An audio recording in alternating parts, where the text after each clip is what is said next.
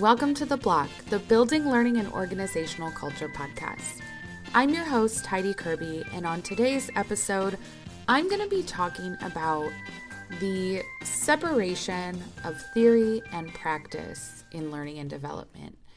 How I view the separation, how I believe it has impacted me in both my schooling and in the field and what I think kind of the future state is of the separation of theory and practice.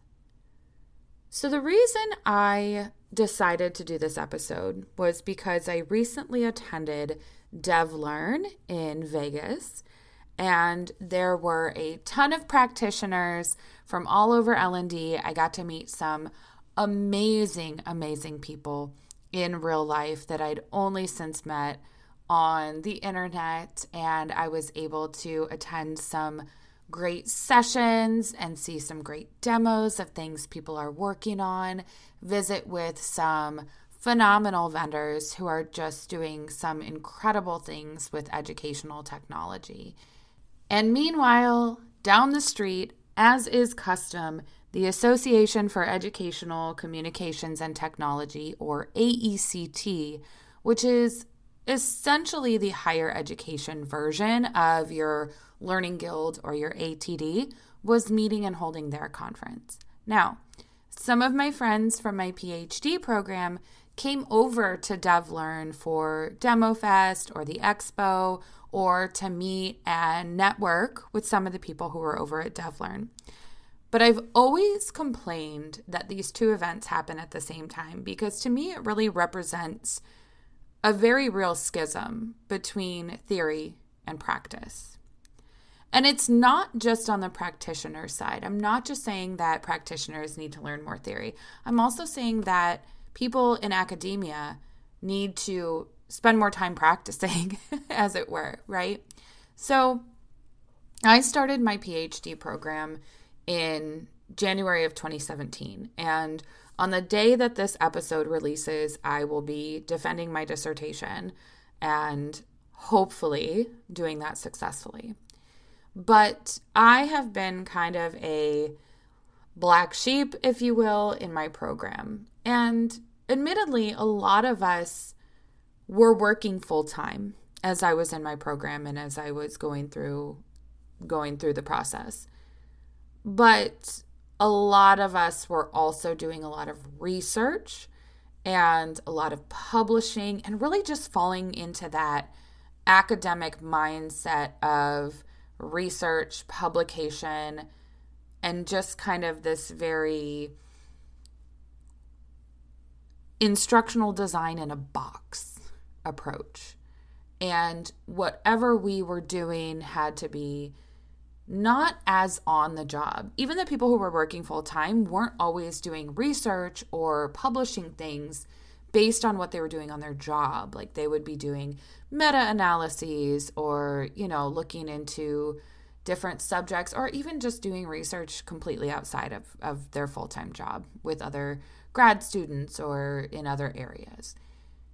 And I was the odd man out because I never did any particular publications or any particular research other than some very minor things that I did, needs analysis, interviews, things like that, that I did with practitioners.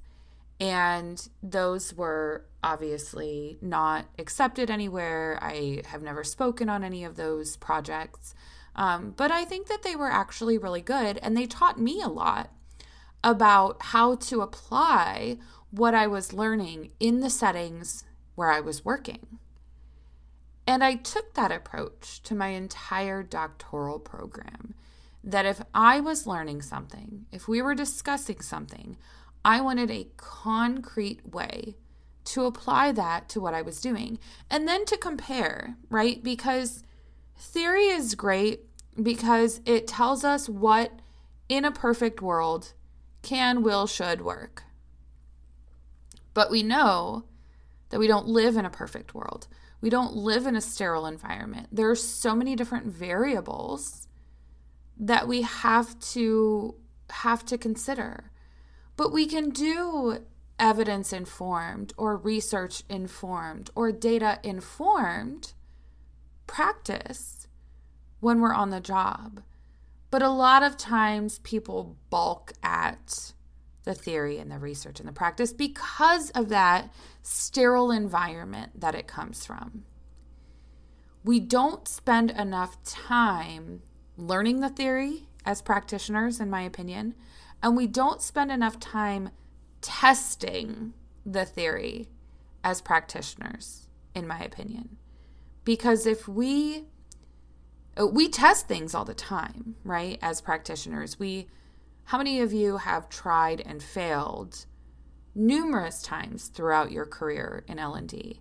You know, whether that's trying a new method with a subject matter expert to get them to give you better feedback or to give you better information, trying a new tool or technology that works better with your learning management system, trying a new uh, way to design a storyboard or trying a new template or a new assessment.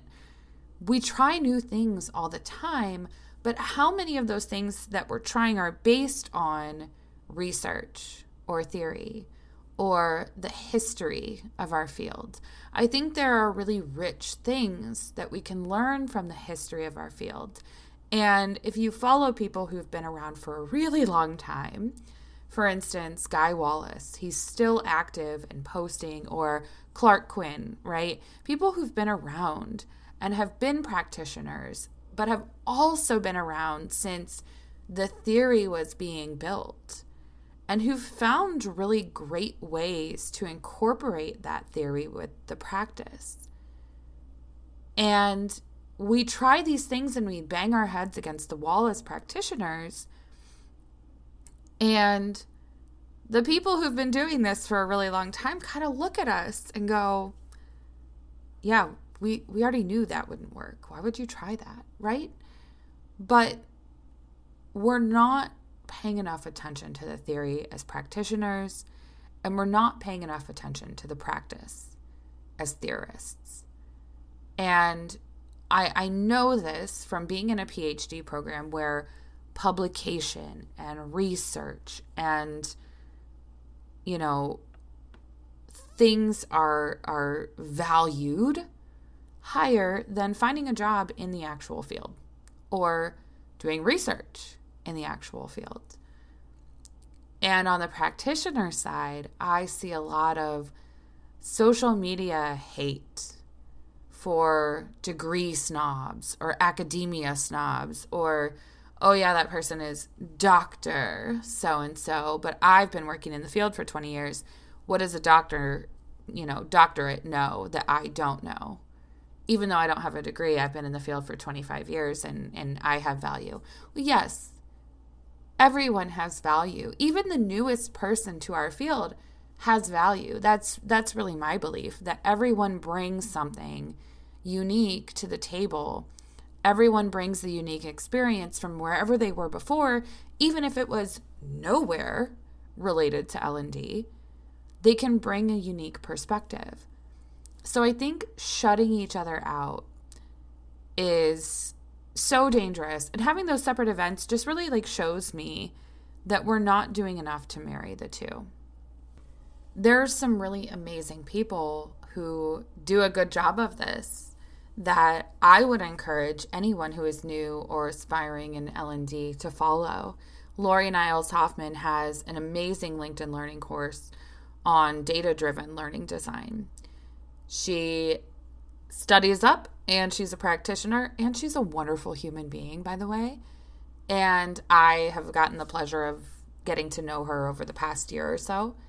And Mirjam Neelen and Paul Kirschner do a lot of work on evidence informed learning design and have a book by the same title. And Mirjam Neelen is someone that I follow and love her posts about research based learning and why it's important as practitioners to look at the research and look at the theory, especially in trying to navigate all of the oversimplified stuff, for lack of a better word, that is out there. there's so many diagrams or simplified definitions or things that have been made incredibly vague for the purposes of social media. You know, s- statements like micro learning is dead or oh, the new one I've seen that says L&D is dead. It's all about performance.